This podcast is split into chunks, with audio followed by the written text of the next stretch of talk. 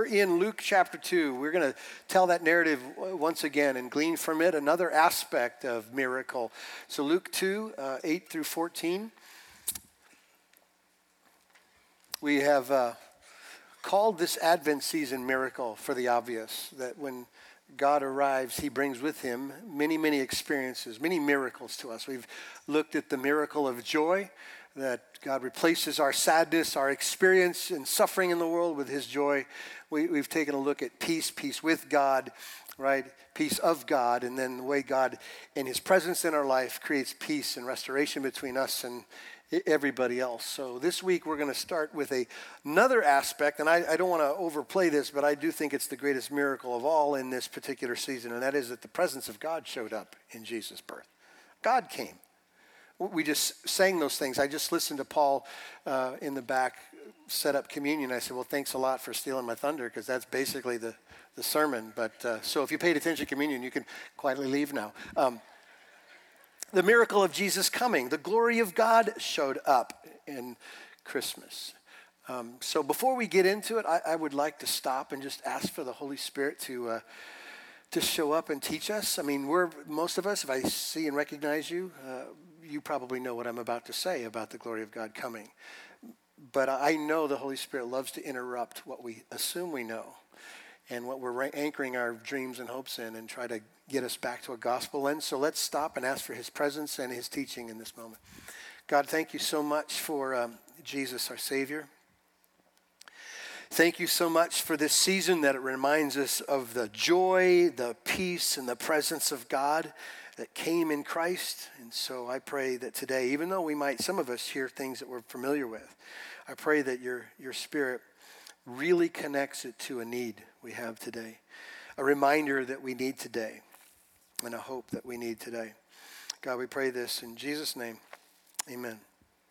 You know, someone once said that uh, there are three categories to knowledge um, or of knowledge. One would be the things you know you know, like expertise types of things.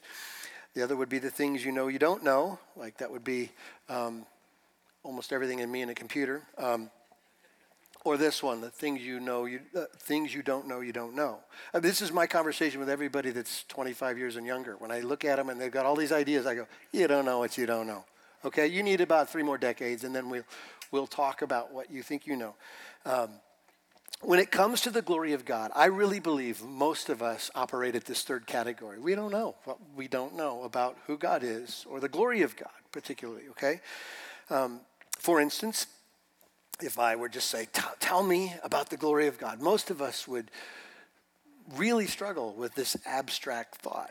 It would be really foreign to us. And so here we are at this season of Christmas and glory. This word shows up everywhere in songs that we sing. Glory to God in the highest. You just sang in a song, and this, this idea comes up. And so if you look at this season of our life, this one that is kind of defined by chaos, to be fair, um, how does it how does it all fit together because christmas has taken on somewhat of a, a, life of its own one writer said it this way we have successfully manufactured an event that clearly demonstrates the postmodern phenomenon of creating one's own meeting let me paraphrase so you know what he's talking about. In, in other words our culture has created the biggest holiday the world over that focuses everyone's attention on everything but the point of the season. Does that feel like it? Um, it's kind of how it is. So, regarding this particular aspect of the glory of God, I think we need some perspective this morning. If, if I'm going to suggest to you today that the greatest miracle of Christmas is that God came close, then we better understand that and understand what it means and what it provides for us as, as sinners. So, we're back in that narrative of Luke 2, 8 through 14. I just want to read it because there's word after word, thought after thought of what God provides, the miracles of God in the coming of Jesus. So see if you spot the glory that he provides here or his presence. Verse 8, here's, here's the announcement. And in the same region, there were shepherds out in the field keeping watch over their flock by night. And an angel of the Lord appeared to them, and the glory of the Lord shone around them, and they were filled with great fear. And the angel said to them, Fear not, for behold, I bring you good news of great joy that will be for all the people. For unto you is born this day in the city of David a Savior who is Christ the Lord. And this will be a sign for you. You will find a baby wrapped in swaddling clothes and lying in a manger. And suddenly there was with an angel a multitude of heavenly hosts praising God and saying, Glory to God in the highest, and on earth peace among those with whom with whom he is pleased. I, I want to focus on the idea of glory there as presented by the angels in the announcement of the coming of Jesus. The word glory in the original language, actually in Hebrew, is the word kabod. It simply means weighty, it's heavy, it's essence. It is esteem and abundance. It means majesty. It is like just saying, it's like a 60s term God is heavy. All right, um, he's just he's just heavy. There's a I like to put it another way. There's a crisis to God. Like you can't just be indifferent to God. If he's God at all, if he gets to define himself at all, he suddenly crowds me.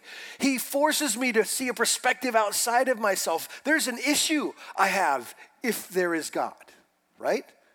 There's a crisis and he has an answer to that crisis. So, how do you get your head around God come in the flesh? How do you get your head around the glory of God arriving at Christmas?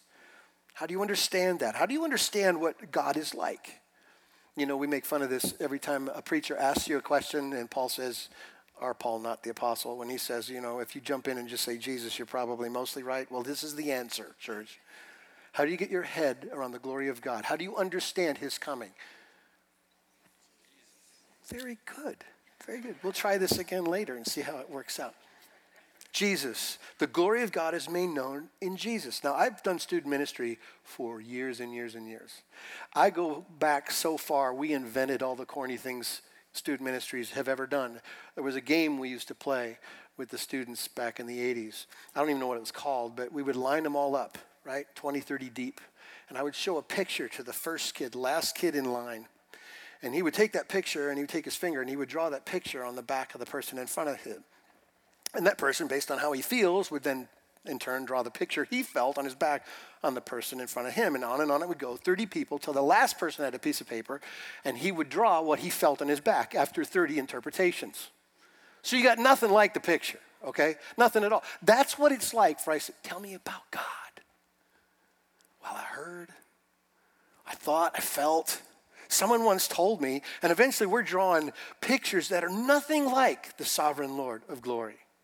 So, church, how do you really know what the glory of God is like? How do you know what the presence of God is like? How do you know what it's like for Him to become man and come to this world?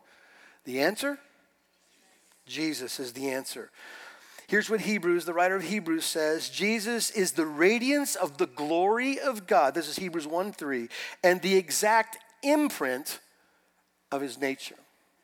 He is the glory of God come, and he is just like him, the exact imprint. John chapter 1, verse 18 says, No one has ever seen God. The only God who is at the Father's side, referring to Jesus, he has made God known. That's how we know him. That, John says, is how Jesus makes God known. The word or the phrase makes God known is actually one word in the original language. In the Greek, it is exegeomai, and it just simply means making something known by detailed explanation. We get the word exegete from it, which you probably heard. It's what preachers do when they exegete a passage, they explain a, a particular portion of Scripture. So get this. Here's what John says Jesus does Jesus exegetes God. He preaches God by his presence. He comes to this world and says, Here's what I'm like. In all of its form and fashion, he reveals him to us. God, he makes, Jesus makes God clear. In other words, if you want to see the glory of God, you don't have to look very far. Just look to Jesus. He is the exact imprint of the nature of God. He is the true God. Paul tells us in Philippians 2 that Jesus is the very nature God. Okay? So, how do we get our head around this idea of his coming? Well, the glory of God is made known in Jesus. Let me show you another thing that's true. The glory of God came close in Jesus. It wasn't just like it's on a billboard. You can read about it, you can hear about it, you can know about it from a distance. Our God, this glory, came close to us, which is an amazing part. Now, this, this whole understanding of the glory of God will get exponentially better and more mind blowing as we go through it. But the fact that the glory of God came close just escalates it even more. One of the most amazing realities in our world is this that the infinite, holy, awesome, transcendent, all powerful, creating and sustaining God of all that we see, that he would move close to his creation.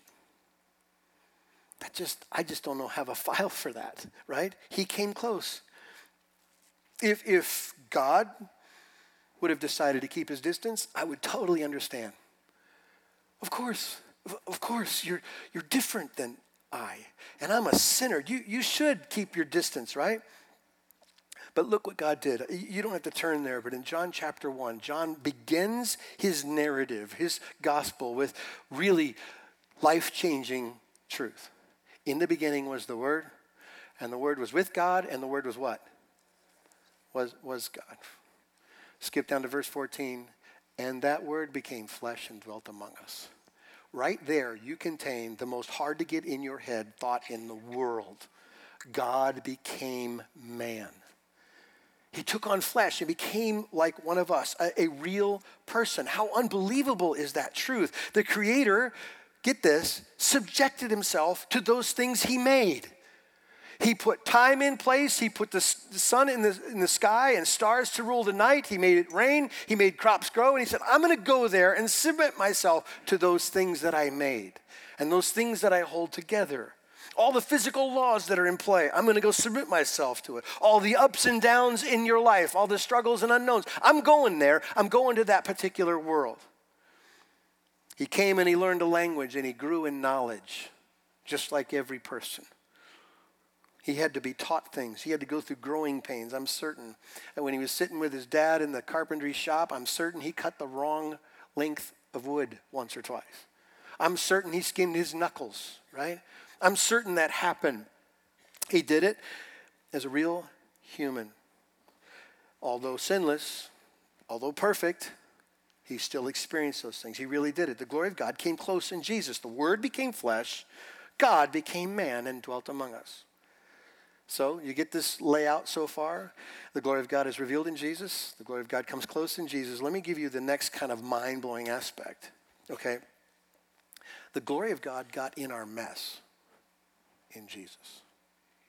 It's not just like he came and submitted himself to the structure of the world and the experience at, at, at kind of a high level. He got down into the suffering of our world. He got into the hurt, into the pain. He experienced it from our side of the street. He really did. It's just amazing to consider all those particular wonderful aspects of Jesus coming to reveal the Father to us, Jesus coming close to us and not staying away from us. But this whole particular idea of Him giving elbow deep in my suffering blows my mind. Why would God, why would God submit Himself to wounds? Why would God put Himself under the confusion of a world that hates Him? Why would God do that? Why would He put Himself under that kind of suffering? Well, he's communicating his understanding of us and his love for us. God feels. And, and that's one of the things, you know, when we make up caricatures of God, we kind of limit him from particular aspects that he clearly, from the scriptures, tells us he has. Let me prove my point in how God gets into the mess with us. Uh, you, most of you, some of you have probably heard the story of Lazarus, right? The, the brother of Martha and Mary called the friends of Jesus. Like, if it's going to show up in the text and define his friend, my guess is this family was really close to Jesus. Jesus loved this family. Well, the story gets back to Jesus, who's out on a ministry tour, that Lazarus is sick. And Jesus knows that. And they're saying, Come back, Jesus, because you heal people and you can make Lazarus well again. And yet, Jesus, the text makes it really clear in John that Jesus kind of lags. He just doesn't, he's not in a hurry. And, and I want you to know there's a reason why. G- Jesus knows what's going on, right? He, he understands it completely. He has a perspective, and there's a reason for Lazarus' death. Now, let me just kind of unpack it for you. In, in John chapter 11, verse 4, this is what's said. And when Jesus heard about this illness, he says this illness does not lead to death, even though he does ultimately die. But he says this in the big perspective. It is for the glory of God, so that the Son of God might be glorified through it. This God is going to be on display, and I will be, as God, glorified in it. That's big perspective, right? That's what Jesus says. Then he says this in verse 14. Again, being implored to come back. Then Jesus told him plainly, uh, Lazarus has died. Now he knows that his, his life is over. And he says, And for your sake, I'm glad. Now, just a tip don't ever say that at a funeral, all right? For your sake, I'm glad that I was not there, Jesus says, so that you may believe. He's speaking to his disciples. There's something about me you have to learn. I'm glad he's not alive so that you can learn, so that you might believe, but let us go to him. So Jesus has a big perspective. He knows what he's doing. I just kind of fabricate in my mind like a scenario, like because he, he's God, he knows where this is going. Like he's not confused, he's not worried, he doesn't respond to death like you and I would without hope. He, he's in charge, okay? So if you kind of almost could make him a little bit emotionless, couldn't you? based on all that he knows and what he's about to do, and God's to go on display and I'll be glorified. And you're going, okay, he could just be like robotic when he treats this particular circumstance. But that's not at all what he does. Because here's what John tells us about how Jesus, this Lord of glory, come in the flesh, responds to suffering he experiences in the story of Lazarus. This is what he says. Again, the crowd now has gathered. He's been dead four days. There is a, mourners there. Martha and Mary, who he loves, are there. And he says, when Jesus saw her weeping, and the Jews had come with her also weeping, he was deeply moved in his spirit and greatly troubled. Deeply moved, greatly troubled. Scriptures do not exaggerate the feelings of our Lord when he is feeling the loss and the suffering of others greatly troubled, greatly troubled, and deeply moved. You know how this lays out. He simply says, Where, where is he? And as people are mourning, Jesus weeps. How could, how, why would God, who knows what he's about to do, with the biggest perspective of all, why would he weep? The text goes on to tell us, even after they moved towards the grave, he says Jesus was deeply moved again as they entered the tomb. He's about to raise him from the dead. It's going to be a party in just a few seconds, okay? And yet he's broken. He's moved for them. Why? What's the cause? Because, listen, you got to get your head around this. God grieves with our pain. God grieves with our suffering. I don't know what you're dealing with today. I don't know if there's broken relationships in your life, or there's some sickness in your life, there's some need in your life, there's some loneliness in your life, there's some burden you're carrying. I don't know what it is, but I know that's universal in the human experience. We all got something. Let me just remind you today that your Lord, He grieves with your pain. He gets right up in it, greatly troubled, deeply distressed. That's how Jesus responds to us. That's how Jesus reacts to our suffering and our loneliness. And here's why because He has felt what we feel. That's what the text tells us. Here's, here's what the writer of Hebrews says, and I'll just remind you of these verses Hebrews 5, 7, and 8. During the days of Jesus' life on earth, he offered up prayers and petitions with loud cries and tears to the one who could save him from death. And he was heard because of his reverent submission. Although he was a son, get this, he learned obedience from what he suffered. Those two words don't seem to fit with God of glory come to this earth. He learned and he suffered. And yet, that's what the writer of Hebrews tells us. Here's what that simply means Jesus began his human life without drawing on the eternal wisdom and knowledge. He went through a learning process, he's felt our feelings. I told you before, he went through how to talk and how to walk. He probably got skinned knees, probably cut his finger on a saw. He probably did some things, not sinful things, but things he had to learn from, right? That's the reality of his learning. But the suffering part, this is the part that just amazing. He submitted himself to suffering. The prophet Isaiah in Isaiah 53 says this He was despised and rejected by men, a man of sorrows and acquainted with what? Grief or suffering. Like one from whom men hide their faces, he was despised, and we esteemed him not. Surely he took our infirmities and carried our sorrows, yet we considered him stricken by God, smitten by him, and afflicted. Get this Jesus knew what it was like to be hungry. Text tells us he went 40 days without food. I haven't gone 40 minutes without food my whole life. Okay? He knows. Jesus knows. He knew what it was like to be lonely and rejected at levels you could never possibly fathom. To have his disciples walk away in his deepest hour. Jesus knows what it's like to be unappreciated. He comes and rescues people. He delivers people from demons, and they say, Hey, can you just leave? Can you, can you leave our community? You're creating stress around here. And he's bringing gifts. Talk about unappreciated. Jesus knows, he knows more than anybody else what it's like to be misunderstood. He knows what it's like to be beaten and ridiculed. He knows what it's like to be to suffer, to face death. He knows what it's like to stand at the graveside of a friend or a loved one who's died and passed on. We don't hear much of Joseph in any of the narrative stories after his birth, so more than likely he had to bury his dad somewhere. He knows. What, what have you gone through that he hasn't been there and done that at bigger levels than you? He knows. He feels, has felt what we feel. You, have heard me use this illustration before. I, the reason why I use it is because it leaves an imprint. Um, there's a thing called sympathetic resonance when it comes to instruments that kind of explains how he feels. In, in my house, in the front room, I have a, a band room, okay, and on the wall are like 20 guitars, okay?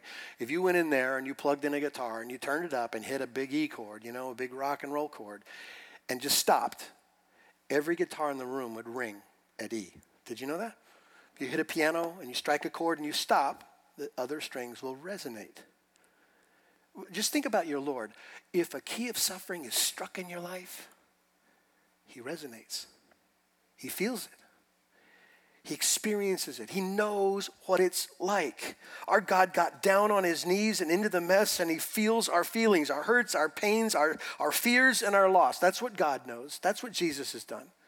He got close to the mess. Here, here's why God grieves with us because he faces what we face. I don't know how to explain this other than to tell you what the text makes clear. Again, Hebrews, the writer of Hebrews says it this way For we do not have a high priest who's unable to sympathize with our weaknesses. Now, listen to this. But we have one who has been tempted in every way, just as we are, yet without sin. Do you believe that? No, church, seriously, do you believe that? That he's been tempted in every way that you are? So when you're tempted, spin the truth a little bit, to make yourself look better? Text says, in every way, but without sin. Gentlemen, when you have a tendency to take a second look at a beautiful woman that goes by, tempted in every way, yet without sin. You really believe that? That your Lord got so close to the story, he can see from your side of the street. He faced what you face all those struggles and temptations, that he was tempted to strike out in anger when someone said something stupid or insensitive to him, or that he was, he was tempted to lose faith in the midst of all this pressure and crisis. Now, he didn't fail. He didn't fail. He didn't sin, but he was tempted, right? Isn't that what that means? Tempted in all ways, yet without sin. How often do you think about that when you're struggling? How often do you think, oh, he knows? Or here's what we do most of the time we bury our head in shame. And so, when we struggle, when we fail, when we're tempted, we, the last place we typically go is to the Father because we're a little bit worried that, one, He won't understand, and I'm clearly embarrassed, and but that's completely the opposite of this whole text. Hebrews says really clearly we don't have a high priest who can't sympathize. Come to the high priest been there. He knows what it's like. Not to fail, but clearly to be tempted in all ways and yet without sin. And I think clearly from the, the narrative, you know that he was tempted in greater ways than you'll ever experience, yet without sin. That's, that's our Lord of glory. So think about this. In the difficult times in our lives, we pretend that we can't go to the Lord. We pretend that it's maybe too great or too weird that he won't somehow understand, that we are embarrassed of our struggle. There is nothing more counter to the gospel than that. This is a true statement. He says, Come, come to me because I got you. I understand. I know what it's like. I know what the pressure feels like. And he has the solution to the pressure. The victory is in his finished work, right? Right, church? Okay, so he sympathized. He grieves. He grieves because he, is, he has felt what we felt. He faced what we faced. Let me give you another thought about the glory of God. And, and this is, I'm not trying to kill the wonderful, happy vibes here. I just always have to put this in here. The glory of God is devastating without Jesus. It's devastating without trust and faith in Christ, but it's a place of rest to those who hide in Him. it, it is. Now, let me explain why I say this because when you hear when you hear this wonderful story that Jesus understands and he faced and he knows, I mean, who wouldn't want that? Right? Let me use an illustration to, to prove my point. Exodus chapter 33 is in the narrative story of Israel, and they're wandering from the desert, you know, going to the promised land that God promised them. Okay, Moses goes up on the mountain to hear from God for a little while. The people of Israel say, We're bored. He's gone. Let's do something new. And so they have Aaron fashion a golden calf and they start their false worship. Everyone tracking so far? Okay. God looks at Moses and say, I'm done with those folks. What a stiff necked group of people. So Moses starts pleading for his people. God, don't, don't get rid of them. Don't get rid of them because what will the nation say about you drove them out here to kill them all? That's not going to be good. Let's just, would you extend grace again? And God does. And so Moses is in this conversation, this interceding with God, and God making this covenant promises to, to Moses. And Moses says to him, Well, how, how do I know that I'm going to know your favor? How do I know this is all going to happen? Like, I'm not leaving here unless you come with me. We're not going anywhere unless you promise to stick, to stick by us, okay? And then Moses asks this like really unusual request. He says, Hey, God, can I, can I see your glory? I just want to see you. And God says to Moses, well, I, You won't survive it, buddy. If I let you see me, you would be no more. You won't survive it. But I got an idea. There, over there is a cliff, and there's a crack in the cliff. There's a cleft in the rock. Go, go bury yourself in the cleft, and I'll go by, and you can look at my back, and you'll survive that.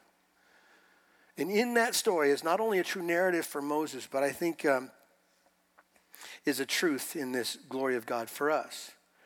I want you to know that the weight of God's glory would be devastating, terrifying, without a rock to hide in. Without Jesus, if God shows up, we're done. If there isn't a place to hide, called the gospel, then we're all done, right? God is holy, he hates sin. Because God is holy and perfect and right, he must punish sin and the sin in sinners. God's standard is perfection according to scripture, and the scripture says all fall short. You tracking so far? That's what it says. You and I need what the angels foretold in the promise of the coming Messiah. We need a Savior who is Christ the Lord. That's what we need, right?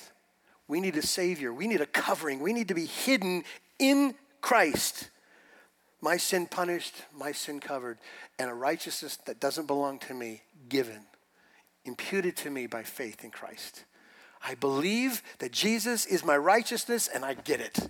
I believe that God punished my sin in Jesus and he, and he did and I go free by simple faith in Christ, that his glory now becomes something different than terror. It becomes my peace and my comfort. Do you see?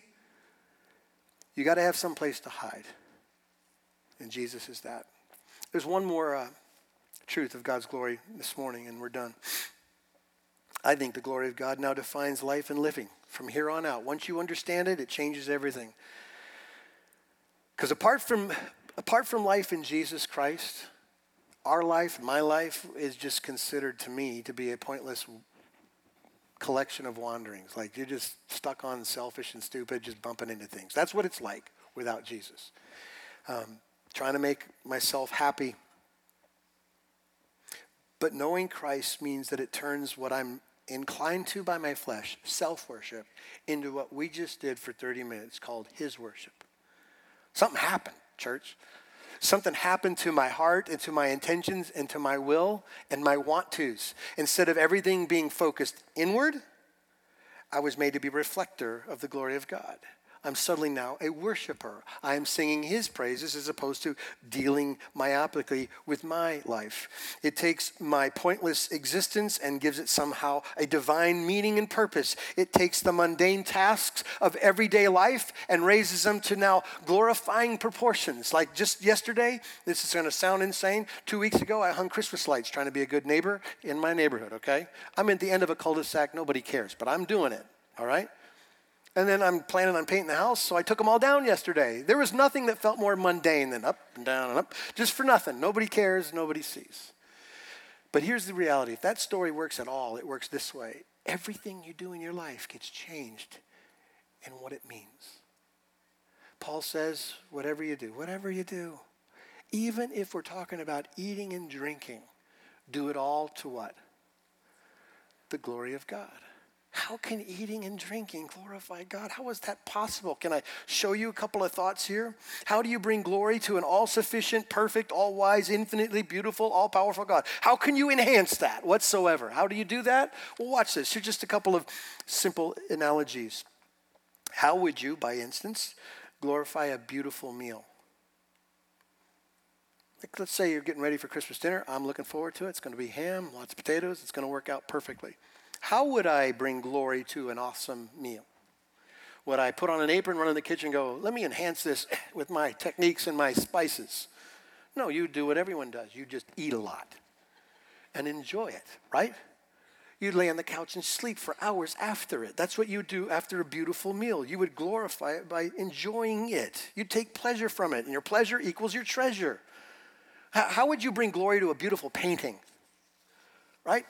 I'm not a painter. I don't have that creativity, but how would you how would you bring glory to a painting? Would you grab a paintbrush and some paints and try to enhance it? Let me help you, Pablo. You're missing a couple of things here. No, you would, you would simply enjoy it. You'd point at the friends and say, hey, come and look at this beautiful piece of work over here. Um, I want to buy that. I want to put it in my house so I can see it all the time. How would you bring, like, um, how would you bring glory to a structure like this building? Or like a bridge if you were to cross a bridge? Sounds mundane, right? Well, you would put your family in a car and drive over it. You would communicate your trust in its ability to do you good. I'm not afraid of it. You would glorify it that way. How would you bring glory to someone who gave you money? If I just walked up to you today and said, Here's 500 bucks, how would you bring glory to that moment? Would you quickly start collecting money from other people so you could pay me back? Would you get a job and try to make things even? No, you would simply say, Man, I'm so thankful for, thank you very much. I'm grateful for what you've done. How, how would you bring glory to, to somebody for great wisdom and knowledge? Would you wait around for the hope that they'd ever have a question so that you could equal their knowledge and balance the scales in wisdom? No, no, no, no. Simply, this is how you would do it. If someone was wiser than you, you would listen to them. You would do what they suggested. You would follow their ways, right? I hope you're getting the analogy of all this. How do you bring glory to God in the mundane? How do you bring glory, God, glory to God in everything in your life? Enjoy Him, trust Him, obey Him. It's not brain surgery. It's just not. You're eating, you're drinking, your work, your neighborhood, you're going to school, your math quiz, your sports, your job, whatever it is. Enjoy, trust, obey. And God's going, that's, that's how I made you. The glory of God. You can bring Him glory in that, trusting and obeying Him and enjoying Him forever. Listen, what we've just talked about today crosses every generation line every particular racial line, educational line, health line, whatever, all can and do glorify God when we enjoy Him. Enjoy Him for what He gives and trusting Him for what He, what he promises for us and obeying Him and what He says. This, this wonderful miracle of Christmas is the glory of God didn't stay far away from me the glory of God got into a body and came to this world to communicate love and understanding and a rescue that wasn't possible without him. The miracle of Christmas is God came close.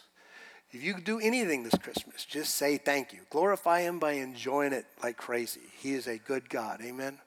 Amen. Let's pray. Lord, I thank you so much for Jesus. The reminder again for why he came. The miracle of you coming to this world and taking on flesh in a rescue mission for me and my sin and for your church.